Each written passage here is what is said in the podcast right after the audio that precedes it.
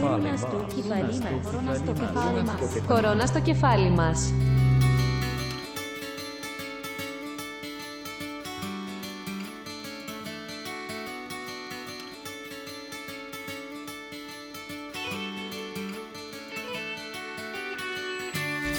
Κυρίε και κύριοι, καλησπέρα σα. homoscience.gr και κορώνα στο κεφάλι μα. Η Ειρήνη Θεοδοσίου στο μικρόφωνο. Και μαζί μας θα έχουμε σήμερα τον κύριο Δημήτρη Γάκη, τον χειρουργό μεταμοσχεύσεων και βεβαίως πρώην διοικητή του ΑΧΕΠΑ. Και είναι τιμή μας που είναι εδώ στο homoscience.gr. Κύριε Γάκη, καλησπέρα σας. Καλησπέρα σε εσάς και στους ακροατάς σας. Κύριε Γάκη, ε, θα ξεκινήσω άμεσα γιατί είναι πάρα πολλά τα ερωτήματα που έχουμε συγκεντρώσει και από τους ακροατές και φυσικά αυτά που εγώ η ίδια θέλω να σας κάνω. Αυτό που έχει προκύψει τις τελευταίες ώρες είναι το θέμα των τυφλών μέσα σε εισαγωγικά θανάτων. Ο κύριος Τσιόδρας μας είπε χθες ότι όλοι οι ασθενείς που είχαν κορονοϊό αλλά αντιμετώπιζαν παράλληλα και σοβαρά προβλήματα υγείας καταγράφηκαν ως καταλήξεις λόγω κορονοϊού. Αυτό μας δείχνει ότι το ποσοστό της θνησιμότητας εξαιτίας της πανδημίας στη χώρα μας τουλάχιστον είναι μικρότερο. Δεν υπάρχει το πρώτο ερώτημα που προκύπτει ένας κοινός παγκοσμίω τόπος, τρόπος ε, και μέθοδος υπολογισμού θανάτων. Κάθε χώρα κάνει ό,τι θέλει και αυτό δεν σημαίνει ότι δώσαμε λάθος στοιχεία στις παγκόσμιες βάσεις δεδομένων. Ε, πολύ λογική η ερώτησή σας. Εγώ θα σας πω ότι αυτού του τύπου οι παραδοχές μπορεί να γίνονται για κάποιους ειδικούς σκοπούς σε ειδικές μελέτες αρκεί να δηλώνονται εκ των, εκ των προτέρων. Αντί να μπαίνουν δηλαδή στα κριτήρια ένταξης στην κατηγορία κορονοϊός ότι θα μπουν όλοι όσοι έχουν ένα τεστ θετικό. Αυτό όμως επιστημονικά δεν στέκει. Διότι ξέρουμε σήμερα πρόσφατα δημοσιεύτηκε ότι ο ιός μπορεί να παραμένει μέσα στα κύτταρα του αναπνευστικού επιθυλίου έως και δύο μήνες και δεν έχει δυνατότητα να μεταδώσει νόσο. Επομένως δεν σημαίνει τίποτα ένα θετικό τεστ. Και είδατε πρόσφατα το θόρυβο που έγινε στα μέσα μαζικής ενημέρωσης για ασθενή που ήταν πρώτα αρνητική και ξαναβρέθηκε μήπως ξανανόσησε και ούτω καθεξής. Αυτά λοιπόν ε, είναι γνωστά. Κατά συνέπεια Γι' αυτό και θεσπίστηκαν κλινικά κριτήρια της νόσου με επιβεβαιωτική την εξέταση. Την μοριακή εξέταση με RT-PCR.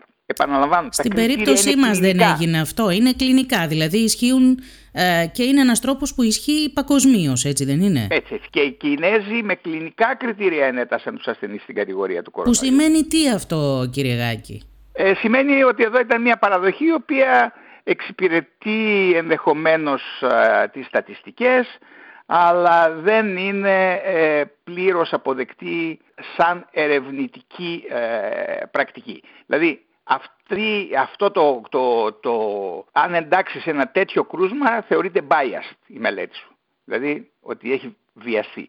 Και αν φτάσεις όταν κάνεις μια μελέτη να έχεις την ελευθερία ή εντός εισαγωγικών την αυθαιρεσία, την επιστημονική αυθαιρεσία. Να λες αυτό δεν μου αρέσει το βγάζω, αυτό μου αρέσει το βάζω. Ναι. Νομίζω ότι η μελέτη πλέον θα είναι μια υποκειμενική μελέτη και όχι μια αντικειμενική επιστημονική μελέτη.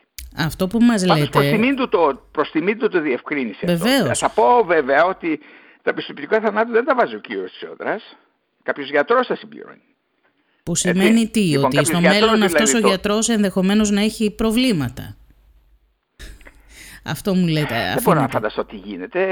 Ακούστηκαν διάφορα και πραγματικά αυτά είναι στο, όριο, στο, στο σύνορο ε, μεταξύ του ο, μη κρούσματος και του κρούσματος. Ε, νομίζω ότι ε, είναι λίγο υπερβολικό να τα εντάσεις όλα αυτά μέσα στο, στο, στον αριθμό των νεκρών, αλλά από την άλλη πλευρά θα σας πω ότι δεν αλλάζει καθόλου η θνησιμότητα στην Ελλάδα διότι η θνησιμότητα όπως λέω εδώ και πάρα πολύ μεγάλο χρονικό διάστημα ότι η θνησιμότητα δείχνει ότι είναι παρόμοια με τη θνησιμότητα της γρήπης, της εποχιακής της απλής εποχιακής γρήπης. γρήπης και ότι η, χρησιμότητα, ε, η θνησιμότητα ε, στην Ελλάδα είναι, η, αν διαιρέσουμε, τον αριθμό των θανάτων δια του συνολικού αριθμού των τεστ που έγιναν. Οπότε αν το κάνετε αυτό, βγαίνει 0,17, 0,1%, 0,17%. 0,1% είναι η θνησιμότητα του ιού Στη γρήπη. Ε, εδώ ανοίγει κύριε Γάκη και επιτρέψτε μου ένα πολύ μεγάλο θέμα που θα ήθελα λίγο να τα ανοίξουμε, έχουμε το χρόνο. Δεν καταλαβαίνω πραγματικά γιατί κάποιοι το έχουν τοποθετήσει στη συνωμοσιολογική σφαίρα, δεν το συζητάμε καθόλου δηλαδή. Άλλο ένα ζήτημα που θα πρέπει να ξεπεράσουμε στην Ελλάδα. Μετά τους συνωμοσιολόγους μας προέκυψαν και αυτοί που δημιουργούν συνθήκες τέτοιες για να πάψουμε να συζητάμε. Κοντεύει να γίνει η επιστήμη ταμπού δηλαδή. Εγώ θα ήθελα ναι, πάρα ε, πολύ. Πραγματικά βιάζεται η επιστήμη. Η επιστήμη δεν έχει ούτε χρώμα, ούτε κόμμα. Σωστά. Και η επιστήμη αυτό ακριβώς κάνει, αναζητά. Η επιστήμη οφείλει να είναι η, αναζή, η, η μέθοδος αναζήτησης της αλήθειας, της αλήθειας σε συγκεκριμένο τομέα. Έτσι είναι. Εγώ θα ήθελα λοιπόν κύριε Γάκη να ξέρω γιατί ενώ η απλή γρήπη είναι όπως είπατε και εσείς πριν από λίγο στο 0,1% της νητότητας και ο κορονοϊός γύρω στο 0,2% ε, και ίσως και λιγότερο όπως είπατε τώρα. Κάνουμε τόσο μεγάλο ζήτημα. Επιπροσθέτως και για να μην παρεξηγηθώ θα ήθελα να γνωρίζω αν από την απλή γρήπη την εποχιακή πεθαίνουν μεγαλύτεροι αλλά κυρίως νεότεροι που δεν έχουν υποκείμενα νοσήματα επίσης. Κοιτάξτε, ε, με όλες αυτές τις ιώσεις πεθαίνουν πρώτη στα οι μεγαλύτεροι. Πρώτη στα οι μεγαλύτεροι. Γιατί είναι πολύ απλό. Ε, διότι το, ε, το, ο οργανισμός, τα βιολογικά συστήματα είναι σε κατάσταση πτωτικής, σε καθοδική πορεία και η ικανότητα αντιμετώπισης, αντίδρασης, επούλωσης και επιβίωσης είναι πολύ πιο μειωμένη όσο περνάει η ηλικία. Αυτό βέβαια δεν είναι απόλυτος κανόνας, διότι μπορείτε να βρείτε ένα 90 ο οποίος να είναι υγιέστατος και να, βρεις, να βρείτε και έναν 40 ο οποίος να είναι η βιολογική ηλικία του 90. Έτσι. Λοιπόν, αλλά κατά σε γενικές γραμμές, σε γενικές γραμμές, όσο μεγαλώνουμε τόσο πίπτει η ανοσολογική μας άνημινα, πίπτει η καρδιακή εφεδρεία, πίπτει η αναπνευστική εφεδρεία, πίπτει η νεφρική λειτουργία και ούτω Άρα λοιπόν γιατί τόσος μεγάλος δώρος λέτε εσείς; Εφόσον τα ποσοστά της ε, εποχιακής γρήπης με τα ποσοστά του κορονοϊού είναι περίπου στο ίδιο και για να βοηθήσω τη συζήτηση έκανα μία μικρή έρευνα και είδα ότι σήμερα ας πούμε έχουμε 148 περίπου ε, νεκρούς στην Ελλάδα από τον κορονοϊό. Αν κανείς ανατρέξει στις εκθέσεις του ΕΟΔΗ για την εποχική γρήπη θα δει ότι το 2018 καταγράφηκαν περίπου 154 θάνατοι ε, το 2019 περίπου 107, το 2014 με 15 111, δηλαδή κάθε χρόνο οι θάνατοι από την εποχική γρήπη ξεπερνούν τους 100. Φέτος θα ήταν πολύ περισσότεροι αν δεν είχε εμφανιστεί ο κορονοϊός και αν δεν είχαμε ε, τον εγκλισμό. Ε, προσέξτε δεν το λέω καραντίνα, δεν, ε, καραντίνα είναι η απομόνωση ασθενών. Και εδώ ένα μεγάλο λάθος που το βλέπετε συνεχώς από επιστήμονες και μη να λέγεται. Καραντίνα είναι 40 μέρες απομόνωση που έβαζαν, έβαζαν τους ναυτικούς που επέστρεφαν στην Ιταλία α, για, την πανό, για την προφύλαξη από την πανούκλα, από την πανόλη. Ε, εμείς κάναμε εγκλισμό, κλείσαμε υγιείς, δεν κλείσαμε ασθενείς. Θα έπρεπε να, θα έπρεπε να κάναμε καραντίνα. Να κλείναμε τους ασθενείς και τους, τα ύποπτα. Αυτό όμως ε, στην πορεία της συζήτησης, αν μου δώσετε την ευκαιρία να σας πω τι έπρεπε να θα επιστρέψουμε. θα σας τα εξηγήσω. Λοιπόν, ε, εδώ στη συγκεκριμένη περίπτωση οφείλω να πω ότι η ε, αντιμετώπιση ήταν αναγκαστική λόγω της καταστροφής την οποία έχει υποστεί το Εθνικό Σύστημα Υγείας από το 2009 μέχρι σήμερα.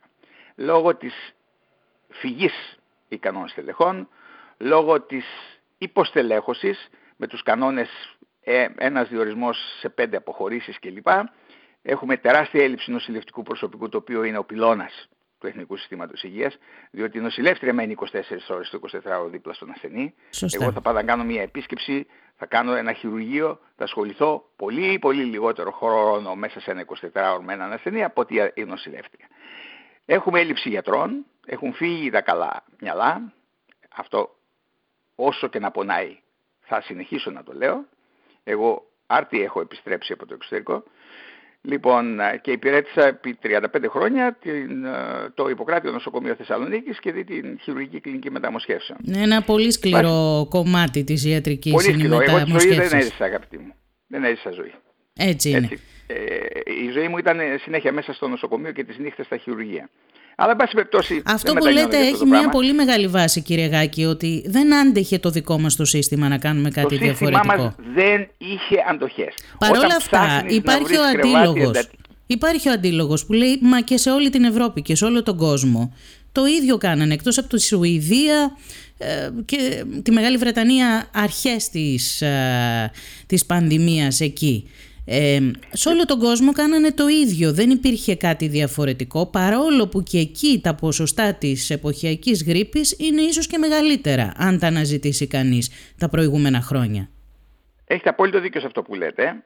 Ε, θα μου επιτρέψετε να πω ότι η Ευρώπη και ο δυτικός, ο προηγμένος, ο πλούσιος δυτικός κόσμος υπέστη τη μεγαλύτερη φθορά. Γιατί; Διότι αναπροσδιορίσε τις προτεραιότητές του. Δεν είναι πλέον προτεραιότητα ο άνθρωπος. Δεν ξέρω αν το έχετε καταλάβει ή όχι, αλλά εκείνα τα οποία πλήττονται είναι οι ανθρωπιστικές υπηρεσίες προς όφελος των, α, των οικονομικών μεγεθών και βεβαίως, όπως δείχνουν οι στατιστικές, σε όλες αυτές τις τελευταίες δεκαετίες οι πλουσιοί γίνονται πλουσιότεροι και οι φτωχοί φτωχότεροι. Και μάλιστα ελάχιστοι άνθρωποι ε, ε, έχουν στα χέρια τους περισσότερο από το 50% του ΑΕΠ, του παγκόσμιου ΑΕΠ. Λοιπόν, ε, αυτή λοιπόν η εξαθλίωση των κρατικών, των συστημάτων υγείας, προς όφελος πολλές φορές των ιδιωτικών, είχε ένα μοιραίο λάθος μέσα, το οποίο δεν το είχαν εντοπίσει. Η δημόσια υγεία δεν μπορεί να είναι ιδιωτική. Ξέρετε, η υγεία χωρίζεται σε δύο κλάδους στη δημόσια υγεία και στην περίθαλψη. Η περίθαλψη μπορεί να είναι δημόσια, μπορεί να είναι και ιδιωτική. Αλληλοσυμπληρούνται, όπως είναι το σύστημα στην Ελλάδα. Αλλά η δημόσια υγεία, δηλαδή η πρόληψη, ο έλεγχος της υγιεινής, η αποτροπή νόσων, η εξασφάλιση ε, συνθήκων, υγιεινών συνθήκων ζωής, η εξασφάλιση κανόνων ε, ασφαλείας στα καταστήματα που προσφέρουν τρόφιμα και ούτω καθεξής, είναι αμυγός δημόσια. Δεν μπορεί να γίνει ιδιωτική. Αυτό λοιπόν επειδή ήταν εκτός των ενδιαφερομένων των οικονομικών στελεχών τα οποία σχεδίαζαν τη νέα Ευρώπη, τις νέες Ηνωμένες Πολιτείες, τη νέα τάξη πραγμάτων, δυστυχώς έπεσε, φθήνει. Στην Ελλάδα είχαμε την τύχη το 2004 να οργανώσουμε, ήμασταν υποχρεωμένοι από τα σχέδια ασφαλείας των Ολυμπιακών Αγώνων να οργανώσουμε στην ε, αντιμετώπιση κρουσμάτων βιοτρομοκρατίας. Ήμουν και εγώ μεταξύ αυτών. Και υπήρχαν σχέδια τα οποία τώρα βγήκαν στην επιφάνεια και χρησιμοποιήθηκαν. Βάσει αυτών στελεχώθηκε πάρα πολύ καλά το Κελτνό, το οποίο αποτελούσε τον ε, στρατηγικό συντονιστή της άμυνας έναντι βιολογικών απειλών. Και αντιμετώπισε με τεράστια επιτυχία τρεις απειλές μέχρι το 2009, που, το 2010 ας το πούμε, που εγώ παραιτήθηκα από το, από το νοσοκομείο ΑΧΕΠΑ. Αντιμετωπίσαμε τη γρήπη, το, τη, την νόσο του SARS, η οποία ήταν θανατηφόρα, τη γρήπη των πουλερικών, που ήταν ακόμη πιο θανατηφόρα, και τη γρήπη ήταν έναν ή ένα. Με πολύ σωστό τρόπο. Πρόορη ενημέρωση του τι συνέβαινε στην Κίνα και στις χώρες της Νοτιοανατολικής Ασίας κλείσιμο των συνόρων, έλεγχο, ε, επιδημιολογικό ιστορικό όσων εισέρχονταν, θερμομέτρηση, καραντίνα στους ύποπτους. Και δεν είχαμε κανένα κρούσμα στην Ελλάδα, ούτε SARS, ούτε ε, γρήπη των πουλερικών. Είχαν περιέλθει λοιπόν όμως, όμως τα νοσοκομεία, οφείλουμε να πούμε κύριε Γάκη ότι εκείνη την περίοδο τα νοσοκομεία ήταν εξοπλισμένα πλήρως. Δεν είχαν πλήρως, πλήρως, διότι εξοπλίστηκαν ειδικά για τους Ολυμπιακούς Οπότε, αγώνες. αν λέτε ότι αυτό το σχέδιο, αυτά τα σχέδια επί χάρτου ήταν στα συρτάρια μας, το θέμα είναι αν μπορούσαν να υλοποιηθούν με την κατάσταση που επικρατούσε που και επικρατεί ακόμη στα νοσοκομεία μας σήμερα. Δώστε μου ένα λεπτό να σας τελειώσω αυτή την, την, την, την, γρήγορη περιήγηση για να καταλάβετε τι συνέβαινε. Όταν λοιπόν μετά το 10 η οικονομική κρίση και τα μνημόνια μας υποχρέωναν να αφαιρούμε πιστώσεις από την υγεία, αφαίρεσαν πιστώσεις αυτές από, από τους τομείς που δεν καίγανε άμεσα. Και ένας από τους τομείς αυτούς ήταν η πρόληψη. Λοιπόν, και δεν έφτανε μόνο αυτό. Επειδή το ΚΕΤΝΟ ήταν νομικό πρόσωπο ιδιωτικού δικαίου, κάποιοι υπουργοί το χρησιμοποίησαν για να προσλάβουν εκτός ΑΣΕΠ, δεδομένου ότι ε, ε, ε, ιδιωτικού δικαίου ο οργανισμός να προσλάβουν εκτός ΑΣΕΠ συμβούλους τους, συνεργάτες τους κλπ. Ήρθε λοιπόν η άλλη κατάσταση, η άλλη κυβέρνηση, η οποία τους έδιωξε αυτούς και επιτέθηκε εναντίον των προηγούμενων και χρησιμοποίησαν το κετνό σαν ένα μέσο πολιτικής αντιπαράθεσης, σπήλωσης, όπως θέλετε πέστε το. Με αποτέλεσμα και τα υγιή μυαλά, τα οποία κρατούσαν τις επιδημιολογικές επιτηρήσεις των διαφόρων παθογόνων, της φυματίωσης, της, του ιδιωτικού νήλου, να αειδιάσουν και να σηκωθούν να φύγουν. Αντιλαμβάνεστε λοιπόν ότι η Ελλάδα ήταν ανοχήρωτη όταν εμφανίστηκε ο κορονοϊός. Και ήταν αδιανόητο να ξέρουμε ότι από το Δεκέμβριο υπάρχει αυτή η, η, η ίωση στην Κίνα. Και ξέρουμε με μαθηματική ακρίβεια, άπαξ και εμφανίστηκε στην Κίνα, στην Κίνα θα μας έρθει. Μετά από μισό μήνα, μετά από ένα μήνα θα μας έρθει. Λογαριάστε ότι στις 10 Ιανουαρίου μίλησα με το γιο μου ο οποίος είναι στην Αγγλία και του είπα προμηθεύσου μάσκες για σένα και για τα, για τα τρία εγγόνια μου. Και χτες που μιλούσα μαζί του μου λέει ακόμα έχω μπαμπά μάσκες από εκείνες που μου είπες να πάρω. Λογαριάστε, εγώ που δεν είχα πρόσβαση σε αυτά τα διαβαθμισμένα κείμενα, κατάλαβα το τι γίνεται στην Κίνα. Δεν είναι δυνατόν ένας μηχανισμός με τόσους ειδικούς, με τόσα λαμπρά μυαλά, με τόσους πανεπιστημιακούς δασκάλους, να μην εντοπίσει το θέμα, να μην παραγγείλει πρόωρα, ε, πρόημα ε, έγκαιρα στολές, ε, μάσκες, γυαλιά για να εξοπλίσει τα νοσοκομεία για να μπορέσουμε να αντιδράσουμε και να περιορίσουμε τον κορονοϊό, να μην κλείσουμε τις εισόδους των αεροδρομίων, να μην θερμομετρούμε τους εισερχόμενους, να μην βάζουμε σε καραντίνα τους ύποπτους που ερχόνταν από την Κίνα και να μην χρειαστεί τελικά να βάλουμε σε, σε απομόνωση τον υγιή πληθυσμό. Εσείς λέτε λοιπόν ότι τα αντανακλαστικά από... μας δεν ήταν τόσο ισχυρά όσο πιστεύουμε ότι ήταν τελικά και γι' αυτό αναγκαστήκαμε να κάνουμε αυτό το lockdown. Γι' αυτό αναγκαστήκαμε να κλείσουμε. Γι' αυτό κλείσαμε τον πληθυσμό. Καταλάβατε; Αν είχαμε τα, την έγκαιρη κινητοποίηση δεν θα χρειαζόταν να κλείσουμε. Θα κλείναμε συγκεκριμένες ομάδες. Θα κλείναμε το σχολείο. Θα, ε, θα κλείναμε μια πόλη η οποία είχε πολλά κρούσματα. Παραδείγματος χάρη ε, που πρωτοεμφανίστηκαν τα κρούσματα στην Ηλία. Καταλάβατε; Τώρα τι κάναμε; Πήραμε ένα μπαλντά για να κόψουμε τα νύχια μας και κόψαμε τα δάχτυλά μας. Έχουμε 9,5 πόσο, κοντά 10% ε, ε, μείωση του, του ΑΕΠ μας. Αυτό δηλαδή μας γυρνάει οικονομικά στην οικονομική κρίση περίπου του 2009. Σωστό.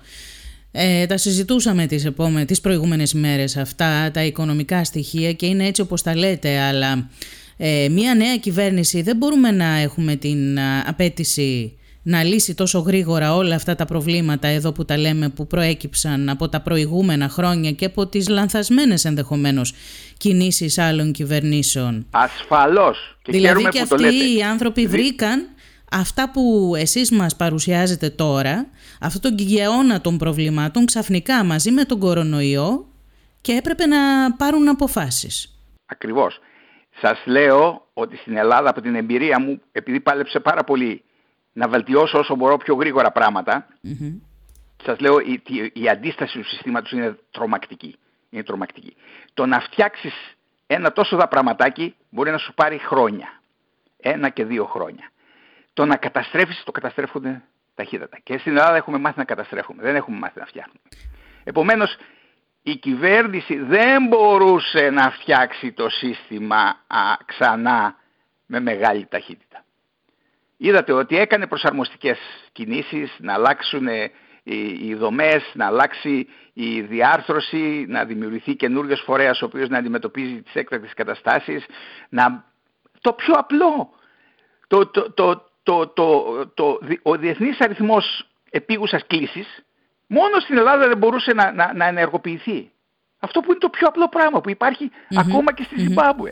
Να προχωρήσουμε όμως λιγάκι τη συζήτηση γιατί θίθεται ένα μεγάλο θέμα κύριε Γάκη που αφορά στα παιδιά. Αν πρέπει δηλαδή ή δεν πρέπει να πάνε σχολείο. Εγώ προσωπικά το σκέφτομαι πολύ να στείλω την 8χρονη κόρη μου για δύο εβδομάδες τώρα στο τέλος της χρονιάς και να ρωτιέμαι γιατί να το κάνω. Γιατί δεν είναι μόνο ότι βάζουμε σε κίνδυνο τις ευπαθείς ομάδες της οικογένειας μας αλλά οι γονείς κακά τα ψέματα σκέφτονται κυρίως τα παιδιά τους, ειδικά όταν γνωρίζουν ότι τα λεγόμενα περί ασυμπτωματικής ίωσης ε, μπορεί και να ισχύουν και αναρωτιέμαι πόσα παιδιά έχουν ελεγχθεί τυχαία. Και αυτό είναι πολύ σημαντικό κύριε Γάκη να μας το απαντήσετε και έχουν βρεθεί ασυμπτωματικά στον ιό. Τι στοιχεία έχουμε σε όλο τον κόσμο, έτσι, από όλο τον κόσμο; Τι στοιχεία έχουμε, τι δεδομένα επί της συγκεκριμένης νόσου που να μας οδηγήσουν να δεχθούμε ότι όντως τα παιδιά όταν νοσούν το περνούν ελαφρά; Εγώ προσωπικά δεν έχω βρει σχετική έρευνα, ε, μεγάλη έρευνα. Πού βασιζόμαστε; Ε, ε, υπάρχουν υπάρχουν βιβλιογραφικά δεδομένα, υπάρχουν στοιχεία και το ξέρουμε και από την, από την εμπειρία μας. Τα παιδιά έχουν το πιο ισχυρό ανοσολογικό σύστημα. Διότι πρέπει Απέναντι στην να απλή γρήπη. Στην εποχιακή όμως. Τους εχθρούς πολύ γρήγορα και απανοτά και το ξέρετε πολύ καλά όταν στείλατε το παιδάκι σας στον παιδικό σταθμό κάθε εβδομάδα σας ερχόταν άρρωστο κολούσατε, αυτό ε, είχε πυρετό ένα 24 ώρο και εσείς κολούσατε και, και σε ρωτάσασταν μια εβδομάδα. Λοιπόν, και καταλαβαίνετε με αυτόν τον τρόπο και τη διαφορά της δύναμης του ανοσολογικού συστήματος που έχει το παιδί σε σχέση με, τους, με τον ενήλικα. Γι' αυτόν τον λόγο λέμε ότι τα παιδιά καλό είναι να πάνε στα σχολεία γιατί τα παιδιά κινδυνεύουν πολύ λιγότερο, διότι τα παιδιά δεν μεταδίδουν τόσο πολύ, διότι συνήθως τα παιδιά η λίμωξη από τον κορονοϊό είναι του ανώτερου αναπνευστικού συστήματος. Βλέπετε έχουν ανεπτυγμένες μεγάλες αμυγδαλές, έχουν τα κρεατάκια που λέει ο κόσμος ανεπτυγμένα. Εκεί εντοπίζεται ο κορονοϊός και δεν πηγαίνει παρακάτω στα, στο βροχικό και στο πνευμονικό δίκτυο. Με αποτέλεσμα να έχεις ένα μεγάλο κομμάτι του πληθυσμού το οποίο θα κάνει πολύ γρήγορα δυνατή ανοσία και ο κορονοϊός θα σταματήσει να μεταδίδεται ή θα μεταδίδεται πολύ λιγότερο στον υπόλοιπο πληθυσμό όταν συναντάει μπροστά του μεγάλο κομμάτι του πληθυσμού που έχει ήδη ανοσία. Άρα, ε, άρα τίνουμε αυτή τη στιγμή, κύριε Γάκη, να βάλουμε τα παιδιά μας ασπίδα για να σταματήσουμε αυτό το κύμα του κορονοϊού, έτσι. Αυτό κάνουμε Προσέξτε, τώρα. κυρία Θεοδοσίου, όλοι μας θα αρρωστήσουμε το 70% και ενδεχομένως το 80% θα αρρωστήσουμε από τον κορονοϊό. Αν δεν βγει αποτελεσματικό εμβόλιο που δεν είμαι τόσο αισιόδοξος. Και, δεν, και έχω βάσιμε, βάσιμους λόγους να μην είμαι αισιόδοξος, διότι πέντε χρόνια που ήμουν στη Σαουδική Αραβία συνυπήρξα με το MERS, το οποίο είναι κορονοϊός, θανατηφόρος. Έχασα χειρουργό μου από το Βασιλικό Νοσοκομείο όπου ήμουν διευθυντής της χειρουργικής κλινικής, χειρουργό μου νεαρό, επιμελητή, ε, από το MERS και επί πέντε χρόνια έχουν ρίξει τεράστια ποσά στις μεγαλύτερες φαρμακευτικές βιομηχανίες παρασκευής εμβολίων, οι Σαουδάραβες, και δεν έχει κατορθωθεί να γίνει το εμβόλιο. Όπως δεν έχει γίνει και αποτελεσματικό εμβόλιο για τον έμπολα, που είναι επίσης κορονοϊός. Δεν είμαι πάρα πολύ αισιόδοξος. Αυτά τα οποία βλέπετε στις, στις δημοσιογραφικές, ε, ε, στις δημοσιογραφικές αράδες δεν είναι πάντοτε ε, τόσο πολύ βάσιμα. Μακάρι. Μα αυτά Μακάρι. μας τα, ξέρετε, αυτά ε, επιστήμονες μας τα λένε και μας κύριε Γάκη, δεν τα βγάζουμε από το μυαλό μας. Ε, Δηλαδή, δεν νομίζω να έχουν και τόσο καλές σημαντικές ιδιότητες. Προχθές Εγώ θα- μιλούσα θα με ήμουν- έναν θα επιστήμονα ήμουν ο πολύ οποίος ευχαριστημένος. μας Εν πάση είπε... περιπτώσει, να επανέλθω. Ε, αν θέλετε να σας πω αυτό επειδή το θίξατε και να, να σας αφήσω να αναπτύξετε την άποψή σας για τα παιδιά και επίσης θα ήθελα λίγο να μας αναλύσετε και γιατί δεν μεταδίδουν τον ιό τα παιδιά. Δηλαδή πώς προκύπτει αυτή η, η Ναι. θέση; Μεταδίδουν άλλο. Μεταδίδουν, μεταδίδουν λιγότερο. Ε, Λιγότερο, γιατί εμείς ξέρουμε Ναι. ότι μεταδίδουν περισσότερο. Όταν, πάμε μετα... Όταν πάνε στο νηπιαγωγείο, Έτσι ας πούμε, νομίζαμε. μετα- έτσι νομίζαμε. Άλλαξαν λοιπόν τα πράγματα, να το δούμε λιγάκι Ναι, ναι, αυτό. ε, μην ξεχνάτε είναι καινούριο ιός, τώρα τον μαθαίνουμε. Θα αλλάξουν πολλές απόψεις, να το ξέρετε. Ο, Ε, ο- αν επειδή συμβαίνει υπάρχει όμως μέσα... αυτό κύριε Γάκη, αλλάζει όλη η άποψή μας για την ιολογία. Ε, όχι, κοιτάξτε να δείτε, οι, βασικοί, οι βασικές αρχές της ιολογίας είναι οι ίδιες και π- πραγματικά εκπλήσωμαι που βλέπω ε, ε, ε, ανθρώπους οι οποίοι δεν είναι κλινικοί, είναι μικροβιολόγοι άνθρωποι, είναι εργαστηριακοί και οι οποίοι εκφέρουν κάποιες απόψεις οι οποίες ξεφεύγουν από την, από την πρακτική από την ε, κλινική ιατρική. Κοιτάξτε, πολύ απλά. Ένας ιός θα μολύνει έναν άνθρωπο. Ένα ποσοστό των ανθρώπων έχουν, ε, ας το πούμε, εγγενή ανοσία. Innate immunity λέγεται. Και δεν θα νοσήσουν. Αυτό είναι γύρω στο 30% του πληθυσμού. Το υπόλοιπο 80% θα νοσήσει. Η συντριπτική πλειοψηφία του 80% θα νοσήσει ήπια. Τα παιδιά στο 99% θα νοσήσουν ήπια. Γιατί, Γιατί έχουν πολύ ισχυρό ανοσολογικό σύστημα. Όσο μεγαλώνουν οι ηλικίες, θα νοσούν πιο βαριά, γιατί το ανοσολογικό σύστημα δεν έχει την ικανότητα που έχει ο νεαρός και το παιδί ιδιαίτερα να καθαρίσει τον ιό, να σκοτώσει τον ιό. Όταν λοιπόν ο ιός βρει ένα ετοιμοπόλεμο δυνατό ανοσολογικό σύστημα, εξασθενίζει. Γι' αυτό τα παιδιά δεν μεταδίδουν τόσο πολύ. Διότι ραγδαία το ανοσολογικό σύστημα τους κινητοποιείται και μάχεται τον ιό με την κυταρική του ανοσία, γιατί ακόμα δεν έχουν αντισώματα. Ταχύτατα όμως θα σχηματίσουν και αντισώματα. Και θα κρατήσουν τον ιό στις αμυγδαλές, στο φάριγγα, στις, στις, στις, ε, ε, πώς τα λέμε, στα κρεατάκια που λέει ο κόσμος, για να μην προχωρήσει προς τα κάτω. Άρα λοιπόν για να γίνει κατανοητό και στους ακροατές μας, το παιδί ήδη εξασθενεί τον ιό μέσα στον οργανισμό του, οπότε αυτός που θα πάρει ενδεχομένως τον ιό από ένα παιδί δεν θα έχει ισχυρά συμπτώματα. Ναι, ε, να σας πω έτσι, σαν ακρότητα, το παιδί είναι το καλύτερο φάρμακο που διαθέτουμε αυτή τη στιγμή, όταν, όταν εκτεθεί στον ιό. Τα φάρμακα τα οποία έχουμε, θα τα πούμε λίγο παρακάτω, όλα είναι ε, ένα αμφιβόλο. Αλλά το παιδί σίγουρα με ένα ισχυρό νοσολογικό σύστημα ε, ε, εξασθενεί ταχύτατα τον, τον ιό. Παρ' όλα αυτά, κύριε Γάκη, όλα τα παιδιά δεν έχουν ισχυρό ανοσοποιητικό σύστημα και μπορεί και να μην ναι. το γνωρίζουμε ενδεχομένως σε κάποιες περιπτώσεις, όπως ακριβώς ισχύει και με τους μεγάλους. Είδαμε να ε, χάνουν τη ζωή τους και νεότατοι άνθρωποι, όπως η περίπτωση του 35χρονου που ανέφερα στην αρχή. Και επίσης έχουμε και το σύνδρομο Καβασάκη που φαίνεται να ενεργοποιείται, δεν ξέρω την άποψή σας, από, από τον κορονοϊό. Και από άλλους ιούς. Εκείνο είναι άλλης, άλλης αρχής σύνδρομο, ας το αφήσουμε στην άκρη. Ε, θα σας πω για τους ε, θανάτους τους νεαρούς. Αυτοί οι θάνατοι δεν ήταν επειδή είχαν ασθενικό ανοσολογικό σύστημα. Θα συμφωνήσω απόλυτα παιδιά τα οποία έχουν ανοσοανεπάρκειες και τα οποία κάνουν ε, υποτροπιάζεις λοιμώξεις σε σοβαρό βαθμό, διαγνώσκονται εύκολα από τους παιδιάτρους. Αυτά τα παιδιά πρέπει να αποφυλαχθούν ε, όπως και στους άλλους ιούς και σε αυτόν τον ιό.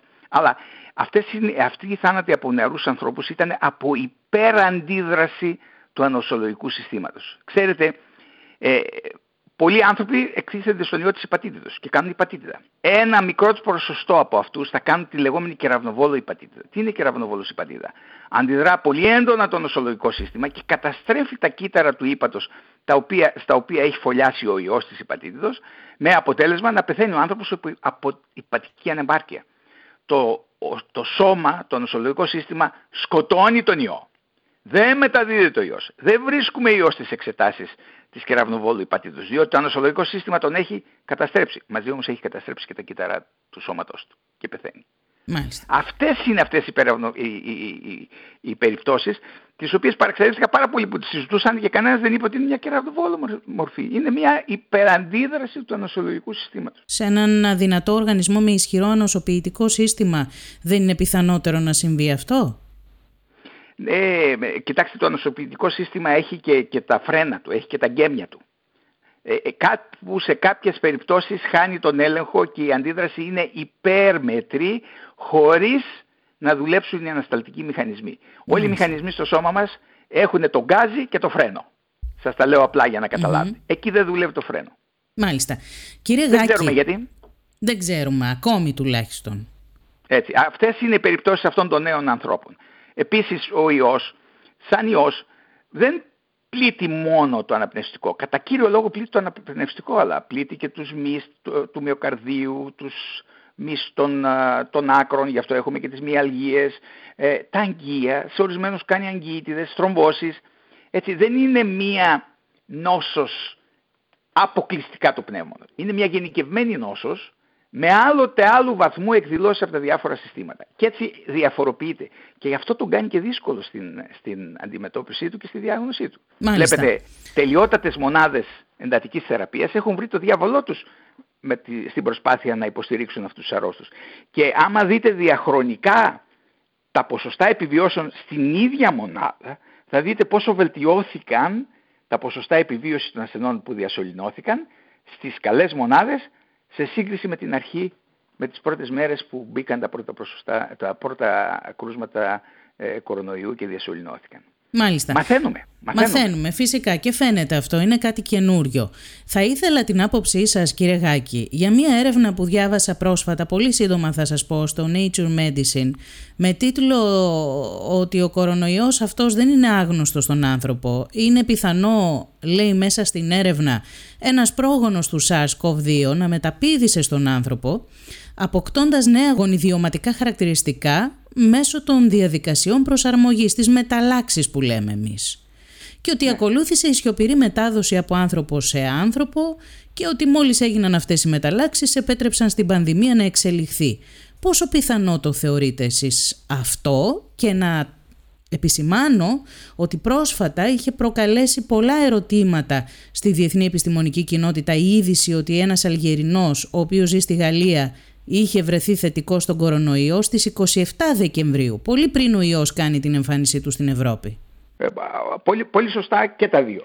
Ε, να, αρχίσω, να αρχίσω από ποιο θέλετε, από ποιο θέμα θέλετε. Να πω από τον Αυγερινό που μου είπατε Θα σας πω ότι εγώ θα ανεβάσω στο facebook την παράκληση να ε, μου απαντήσουν οι φίλοι πόσοι είχαν στην, ε, στον περιγυρό τους, στην οικογένειά τους, ανθρώπους οι οποίοι βασανίστηκαν στα τέλη Δεκεμβρίου, Ιανουάριο και αρχές Φεβρουαρίου, μέχρι να αρχίσει δηλαδή να διαγνώσκεται ο κορονοϊός, επίμονο βήχα, περιπτώσεις με επίμονο βήχα που κράτησε πολύ, χαρακτηριστικό βήχα, ε, ήπια συμπτώματα ίωσης και χωρίς να έχουν ειρηνική καταρροή ή με απώλεια όσφρησης και απώλεια γεύσης. Έχω τη βάσιμη υποψία ότι ο κορονοϊός ήταν εδώ από τα τέλη Δεκεμβρίου, αν όχι από τα τέλη Δεκεμβρίου, από τις αρχές Ιανουαρίου. Και είναι κλινική υποψία αυτή. Εδώ στην Ελλάδα, στην Ελλάδα, τότε. στην Ελλάδα εννοείται κύριε Γάκη. Στην Ελλάδα, στην Ελλάδα, στην Ελλάδα. Ναι, ναι. Έχω, ε, έχω φίλους, μάλιστα προχθές ήμουν σε ένα ραδιόφωνο της Κατερίνης, όπου και οι τρεις παρουσιαστές είχαν την, τα την ίδια συμπτωματολογία και μεταδόθηκε και στις οικογένειες τους. Τότε τα τεστ της γρήπης βγαίναν αρνητικά σε αυτούς. καταλαβατε Δεν είναι καθόλου πιθανό να ήταν από τότε. Και τότε δεν είχαμε λάβει με, ε, μέτρα πουθενά στον κόσμο. Όχι, όχι. Μα δεν ξέραμε καν. Δεν είχαμε καν τα τεστ νομίζω στην Ελλάδα εκείνη την περίοδο. Ε, ε, αυτό είναι το, το, το, δεύτερο θέμα. Για θυμίστε μου ξανά την πρώτη, την πρώτη ερώτηση που μου είναι κάνατε. Είναι η έρευνα ακριβώς γι' αυτό του Nature Medicine ότι είναι ναι. πιθανόν να είναι πρόγονος του SARS, να μεταπίδησε να υπήρχε σε, σε μορφή ύπνου δηλαδή, να το πω έτσι απλά, για να το καταλάβουν και οι ακροατές μέσα στον άνθρωπο, να μεταδίδονταν έτσι πολύ απλά, με απλά συμπτώματα και ξαφνικά να έγινε μία μετάλλαξη εντωμεταξύ και να επέτρεψε στην πανδημία να εξελιχθεί. Ακριβώς. Αυτό ακριβώς έγινε. Έτσι, έτσι δημιουργούνται οι ιώσεις. Και οι ιώσεις υπήρχαν υπάρχουν και θα υπάρχουν και θα μας ταλαιπωρήσουν. Γι' αυτόν τον λόγο πρέπει να υπάρχει μηχανισμός στην Ευρωπαϊκή Ένωση. Είναι απογοητευτικό το ότι δεν υπάρχει, ο οποίος να επιτηρεί όπως και το αμερικανικό CDC και ε, να επιτηρεί, να προβλέπει, να περιμένει και να οργανώνει την άμενα εν το γενάστε στον χώρο γέννησης των ιών στην Κίνα. Θα σας πω ότι υπάρχει ένα καταπληκτικό βιβλίο το οποίο έχει γράψει ε, ένας α, λίμοξιολόγος του CDC ο οποίος ήταν στη γραμμή, στην πρώτη γραμμή της μάχης, δηλαδή στα δάση, ήταν στα, στις, στις κινέζικες συνοικίες, στους, στις, ε, στα παζάρια που πουλάνε σαύρες, φίδια και διάφορα περίεργα ζωντανά τα οποία αρέσκονται να τρώνε αυτοί και τις περισσότερες φορές ζωντανά και έρχονται σε επαφή με τους ιούς, στους χώρους δηλαδή γενέσεως των ιώσεων.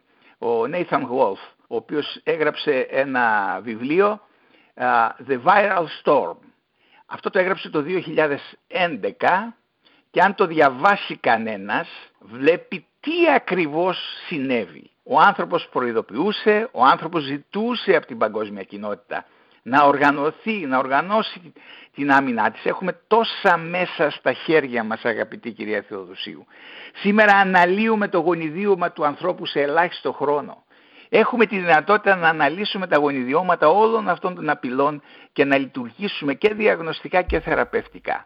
Και δυστυχώς ασχολούμαστε, θα μου επιτρέψετε να πω, με τρίχες, με μετοχές, με, με, με, με ε, ε, ε, ε πώς τα λέμε, funds και ούτω καθεξής. Μα το λοιπόν, ίδιο, αν δεν κάνω λάθος κύριε Γάκη, έλεγε εδώ και αρκετά χρόνια που μπήκε και στη διαδικασία της έρευνάς του, ο Bill Gates, έτσι δεν είναι; Ναι, ο Bill Gates βέβαια δεν έχει, δεν νομίζω ότι δικαιούται να ομιλείς στο συγκεκριμένο πεδίο. Εν πάση περιπτώσει, ε, να εκτιμήσω το λέτε την προσπάθειά του, αλλά ας αφήσει αυτή την προσπάθεια στους ειδικούς ανθρώπους και δεν λέω μόνο τους γιατρούς, γιατί ότι εμπλέκονται σε αυτή την προσπάθεια όλες οι ειδικότητες, βιολόγοι, ε, μοριακοί βιολόγοι, λοιμοξιολόγοι, επιδημιολόγοι, μαθηματικοί, ε, ε, ειδικοί στα κομπιούτερς και στις στατιστικές. Δεν είναι δουλειά μόνο γιατρών αυτή η δουλειά.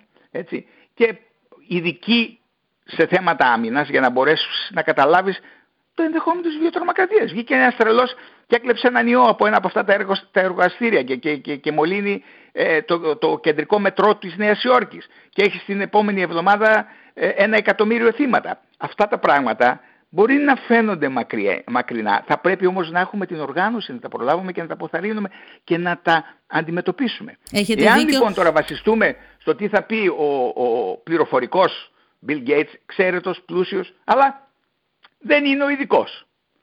Ας, ας βάλει πιστώσεις σε, να δημιουργηθεί ένα ειδικό κέντρο το οποίο να λειτουργήσει στην Ευρώπη, διότι βλέπετε ότι κάνανε έρανο για να μπορέσουμε να, να, να οργανώσουμε κάποια κοινή γραμμή άμυνας στην ε, Ενωμένη Ευρώπη. Μάλιστα. Ε, θα ήθελα κύριε Γάκη, επειδή περνάει πολύ γρήγορα η ώρα και δεν θα ήθελα να τα αφήσουμε έξω, το θέμα των φαρμάκων και του εμβολίου. Τελευταία είχαμε το νέο που αφορά στην έγκριση της ε, Ρεμδεσιβήρης από τον Αμερικανικό Οργανισμό Φαρμάκων και είναι το μοναδικό φάρμακο που πήρε το εισιτήριο για να χρησιμοποιηθεί επισήμως από τον κορονοϊό. Όμως αυτό που μάθαμε στη συνέχεια είναι ότι το μόνο που κάνει και αυτό υποαίρεση είναι να περιορίζει το χρόνο νοσηλείας. Η ιατρική κοινότητα δεν την είδα και τόσο ενθουσιασμένη με αυτό το φάρμακο. Ε, κυρία Θεοδοσίου, με εκπλήσετε και πολύ ευχάριστα θα έλεγα. Διότι είστε η μόνη δημοσιογράφος η οποία κατάλαβε το τι γίνεται με τη Δεμψιβήρη. Ο κύριος Κούβελας, ο καθηγητής φαρμακολογίας, ο οποίος είναι μια πολύ καθαρή φωνή και ξέρει να λέει τα σίκα σίκα και τη σκάφη σκάφη ε, στο πανεπιστήμιο, χαρακτήρισε ότι είναι νεράκι, είπε. Και ε, θα σας πω γιατί, δεν είναι ακραίο, θα σας πω γιατί.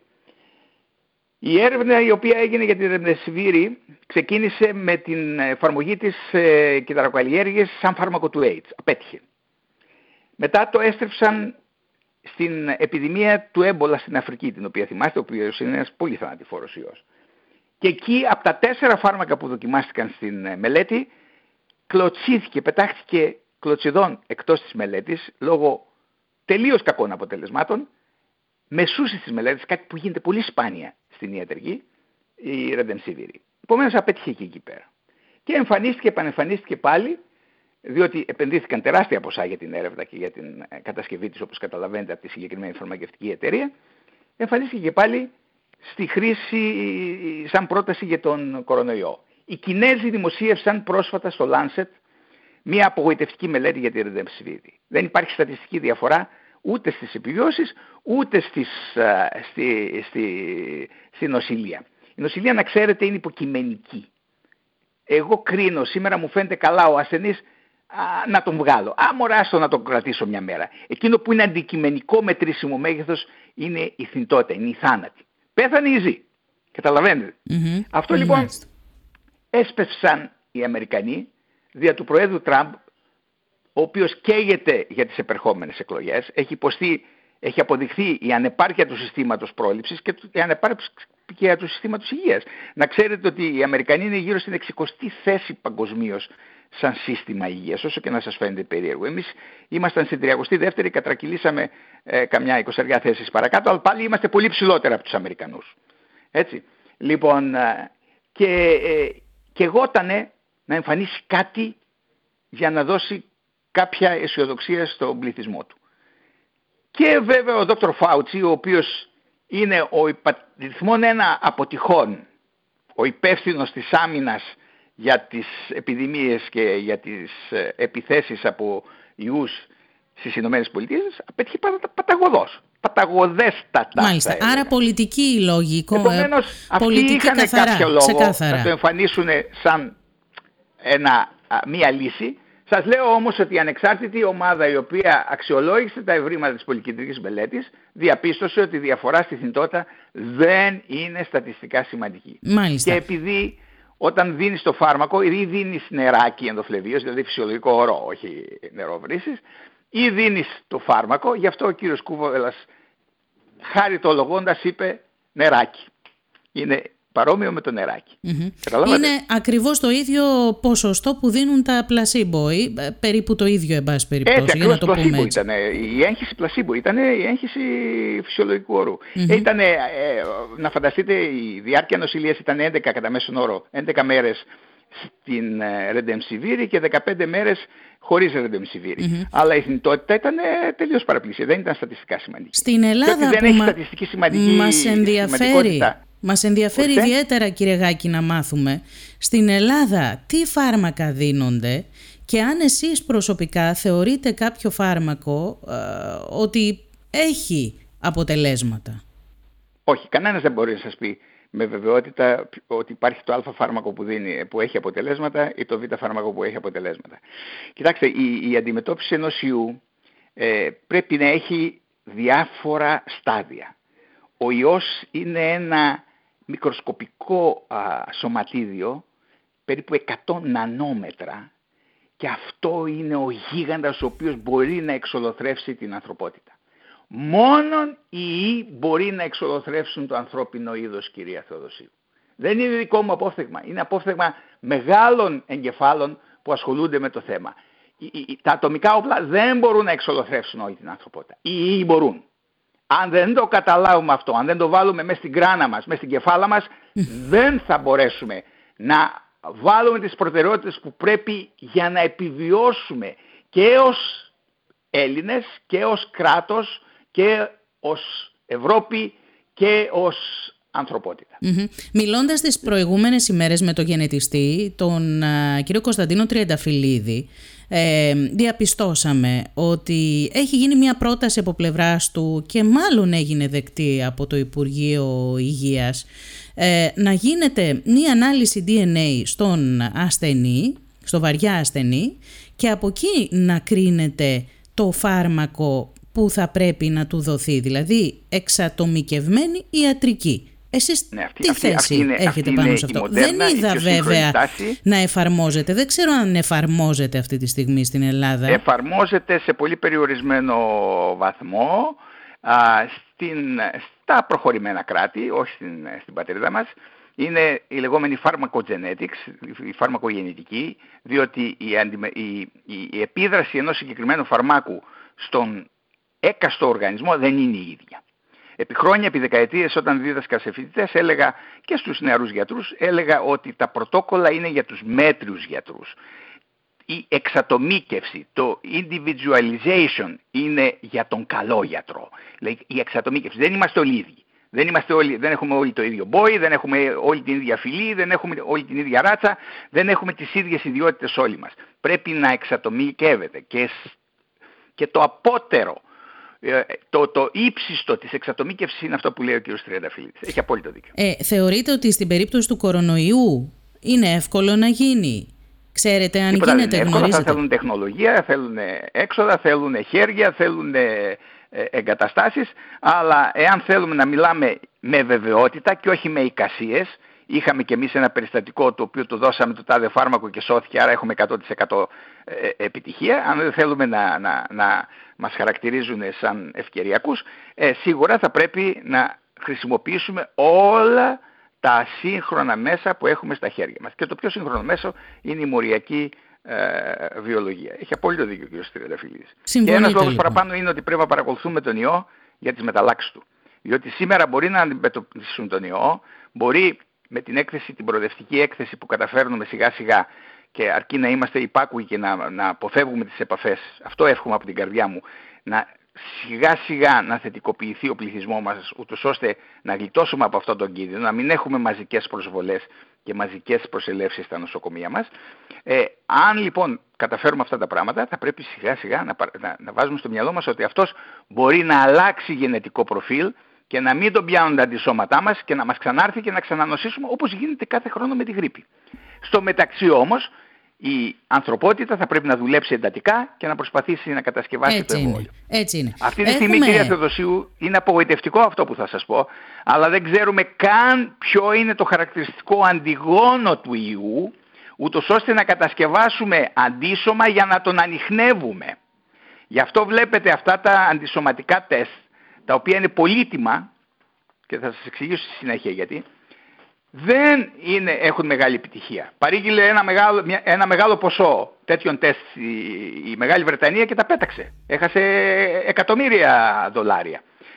Γιατί; Διότι όταν θέλουμε να κάνουμε επιδημιολογική μελέτη, να ξέρουμε τι γίνεται στην Ελλάδα, πόσο ποσοστό του πληθυσμού μας έχει προσβληθεί, δεν ήταν αρκεί να στέλνουμε τα αυτοκινητάκια που μας παρουσίασε ο συμπαθέστατος κατάλληλος αντιπαθέστατος ε, εκπρόσωπος της πολιτικής προστασίας στα σπίτια για να κάνουν τεστ μοριακά. Το μοριακό τεστ κυρία Θεοδοσίου θα βγει θετικό μόνο εφόσον κυκλοφορεί ο ιός στο σώμα. Εάν το ανοσολογικό μας σύστημα έχει κατα, καταπλακώσει τον ιό, έχει καταστρέψει τον ιό και αρχίζουμε δηλαδή να ιόμαστε, δεν θα βρούμε ιό. Εκεί πρέπει να κάνουμε το αντισωματικό τεστ διότι σε εκείνη τη φάση ανεβαίνουν τα αντισώματα. Πρώτα τα IgG αντισώματα και μετά τη δεύτερη εβδομάδα, τα, ε, πρώτα τα IgM αντισώματα, συγγνώμη, και μετά τη δεύτερη εβδομάδα τα IgG αντισώματα. Άρα πρέπει να κάνουμε συνδυασμένο, συνδυασμένη ανείχνευση με μοριακό τεστ και παράλληλα την ίδια στιγμή και με τεστ αντισωμάτων. Άρα μου λέτε ότι αυτή η διαδικασία που ξεκίνησε τώρα αυτή την εβδομάδα με τα αυτοκίνητα και του, τα τυχαία τεστ που γίνονται στο δρόμο, τα μοριακά, δεν θα δώσει κάποιο ουσιαστικό αποτέλεσμα; Όχι. Όχι. Ε, θα δώσει μια μικρή βοήθεια, αλλά δεν θα ξέρουμε ποιοι νόσησαν και πέρασαν την νόσο. Άρα δεν θα ξέρουμε ποιοι ήταν οι ασυμπτωματικοί, δεν θα ξέρουμε τι ποσοστό του πληθυσμού μας έχει ορθώσει τείχος. Έχουμε το 30% του πληθυσμού. Α, θα περιμένουμε περισσότερα κρούσματα στο δεύτερο κύμα. Άρα το δεύτερο κύμα που θα μας έρθει το φθινόπωρο, ελπίζω όσο το δυνατόν πιο αργά, θα είναι πιο σκληρό, πιο, πιο ε, επικίνδυνο. Ή έχουμε 50% και θα έχουμε 10% ακόμα να νοσήσουν το φθινόπωρο, αλλά το δεύτερο κύμα δεν θα μας απασχολήσει. Καταλαβαίνετε πόσο πολύτιμα είναι αυτά για να ξέρουμε το πώς θα οργανώσουμε την άμυνά μας. Έχετε απόλυτο δίκιο και πριν ε, μου είπατε κάτι, μας είπατε κάτι ε, για το μέγεθος του ιού. Είπατε 100 νανόμετρα; Ε, ναι, τόσο ε, μικροσκοπικό. Είναι υπερμικροσκοπικό. Εγώ δεν, το δεν μπορώ παρά να, το να σας, το ηλεκτρονικό. να σας ρωτήσω, αυτές οι μάσκες που πλέον θα φοράμε αυτές οι μάσκες και οι ιατρικές αλλά κυρίως οι, οι φασμάτινες οι μάσκες. Τι προ, ε, πόσο μας ε, προφυλάσσουν από αυτό τον ιό; Εξαρτάται από το, από το, από το ύφασμα. Ε, το ύφασμα είναι συνθετικό. Αν είναι βαβακερές ε, δεν μπορεί να έχεις τόσο πυκνή πλέξη ώστε να προφυλάσσουν. Ε, τεστ το οποίο έγινε και το οποίο είναι δημοσιευμένο από το 2011 μετά τις επιδημίες της ε, γρήπης τα 1 έδειχνε ότι 1% μόνο προφυλάσσει, ε, φιλτράρει η πανίνη μάσκα. Αλλά προφυλάσσει από την εκπομπή των μικροσταγονιδίων από τον Οσούντα. Κοιτάξτε, ε, όλοι μας έχουμε στο μυαλό μας θα βάλω μάσκα να προφυλαχτώ. Είναι λάθος αυτό. Δεν μας προφυλάσσουν αυτές οι μάσκες, ούτε η χειρουργική μάσκα. Και η χειρουργική μάσκα να μας προφυλάξει μέχρι 47-50%. 50% πιθανότητες να περάσει το μικροσταγονίδιο υπάρχει και με τη χειρουργική μάσκα προφυλάσσει όμως πολύ περισσότερο τα μακροσταγονίδια τα οποία θα εκπέμψουμε όταν δείξουμε ή όταν φωνάξουμε ή όταν μιλήσουμε ή όταν φτανιστούμε. Γι' αυτόν τον λόγο βλέπετε χώρες της Νοτιοανατολικής Ασίας που έχουν κουλτούρα μάσκας, που βλέπετε τους πολίτες τους ότι φοράνε μάσκες και πάνινες μάσκες, όλο το έτος οι Ιάπωνες, κυρίως λόγω της ρήπανσης αλλά και των συχνών ιώσεων που έχουν σε εκείνες τις περιοχές, είχαν πολύ πολύ ήπια εμφάνιση της επιδημίας του κορονοϊού. Αυτό μου είχε κεντρήσει την προσοχή και το ψάξα λίγο παραπάνω και κατάλαβα ότι είναι αυτή η κουλτούρα της μάσκας και φυσικά ε, ε, έκανα και τις αντίστοιχες προτάσεις από το, από, το, από το Facebook.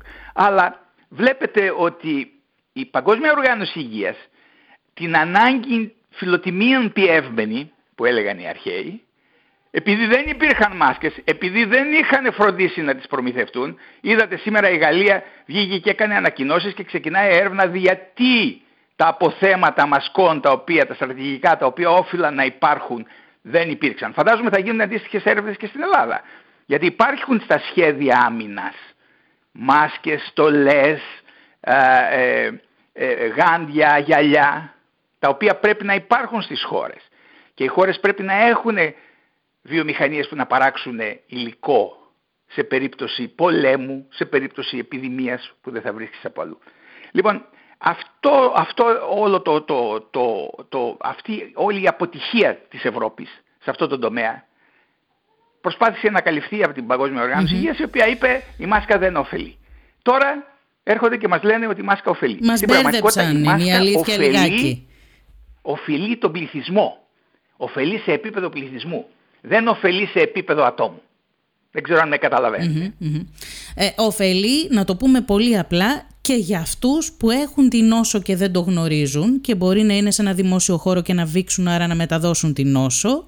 Αποκόπτει ουσιαστικά αυτή τη δύναμη που έχουν τα σταυγονίδια, άρα δίνει μικρότερα ποσοστά να μεταδώσουν την νόσο. Είναι πολύ απλό.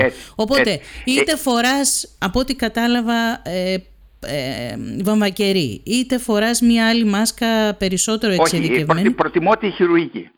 Προτιμάτε τη χειρουργική. Προ, προτιμώ τη χειρουργική είναι... διότι και η εμπειρία και οι στατιστικές που έχω μελετήσει είναι με χειρουργική μάσκα για την Ανατολική Ευρώπη. Αυτά που βλέπετε τα βαμβακερά έχουν μέσα όμως και το φίλτρο της χειρουργικής. Όχι, δεν έχουν και όλες. Υπάρχουν, υπάρχουν έχουν... μάσκες που έχουν θικούλα και βάζεις από μέσα το φίλτρο και το πετάς.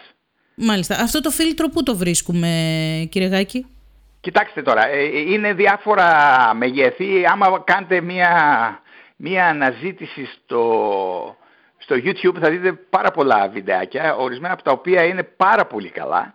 Ε, εάν θέλεις να βάλεις φίλτρο 99%, mm το λέμε, Πώς είναι το τα λέμε; φίλτρα που έχουμε, στα, που έχουμε στους θαλάμους αρνητικής πίεσης, υπάρχουν σακούλες ε, για ηλεκτρικές σκούπες που φιλτράνουν 99,99% οι οποίες είναι χέπα.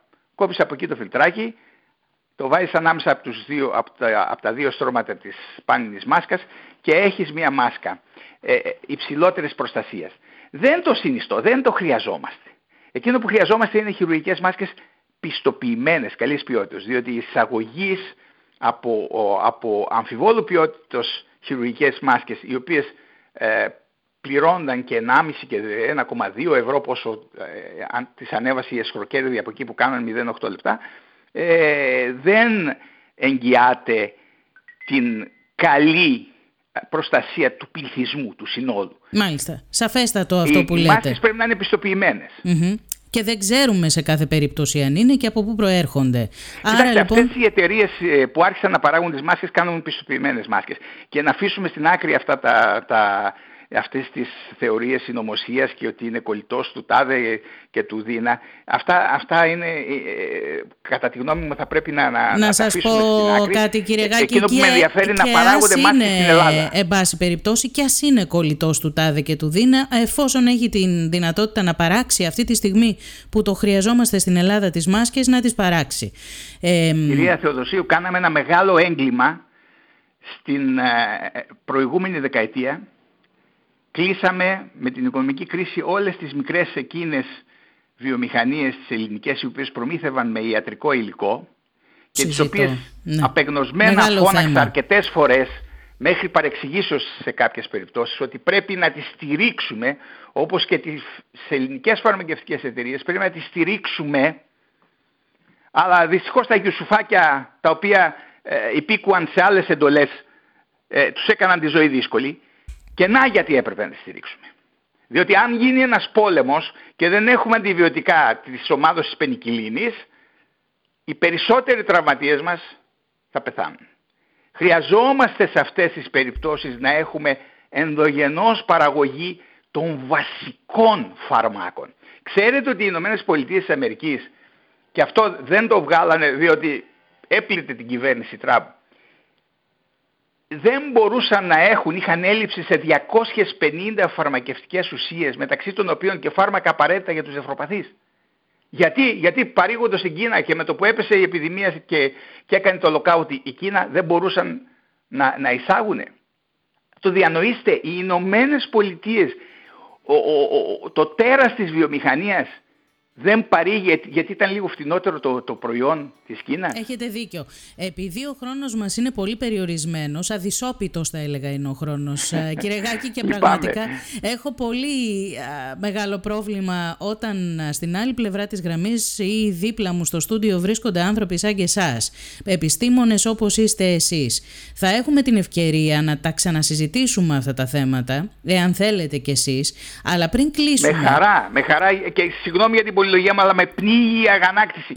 Δεν βάζουμε το μυαλό μας να δουλέψει στην Ελλάδα. Με πολύ με στεναχωρεί αυτό το Θέλω πράγμα. δύο λόγια για το ρόλο της βιταμίνης D και επίσης κάτι που μπορεί να το θεωρήσετε έτσι και ε, σκοπτικά να το δούμε.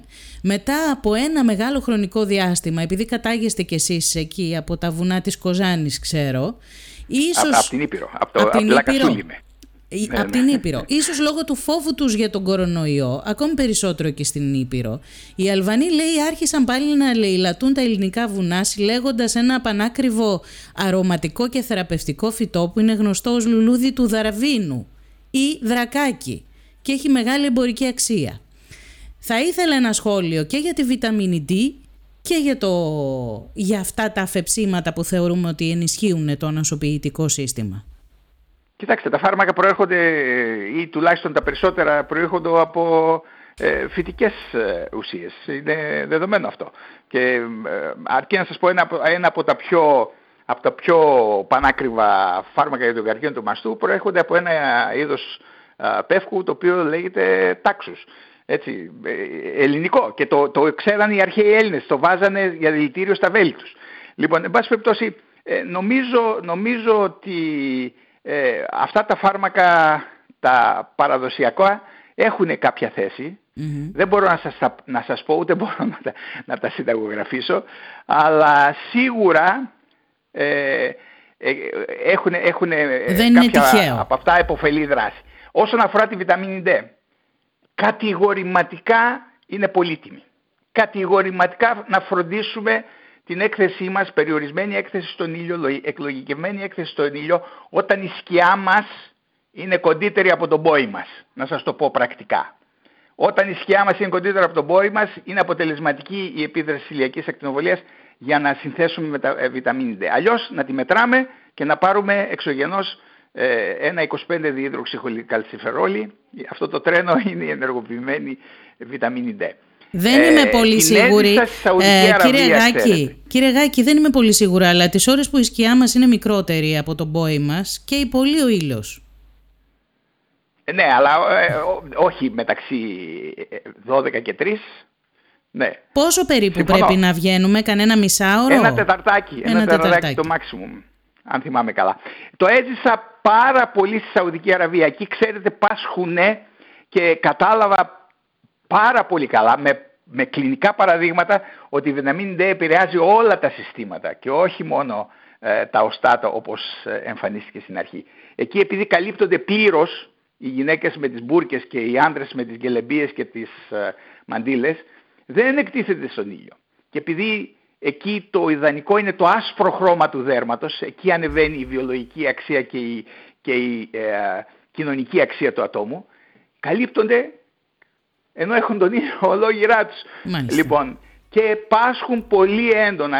Η συντριπτική πλειοψηφία έχουν έλλειψη, σοβαρή έλλειψη βιταμίνης D. Να είστε καλά κύριε Γάκη, σας ευχαριστώ ιδιαιτέρως που ήσασταν εδώ στο homoscience.gr. Να είστε καλά κύριε Γάκη, καλή συνέχεια. Γεια σας, γεια σας.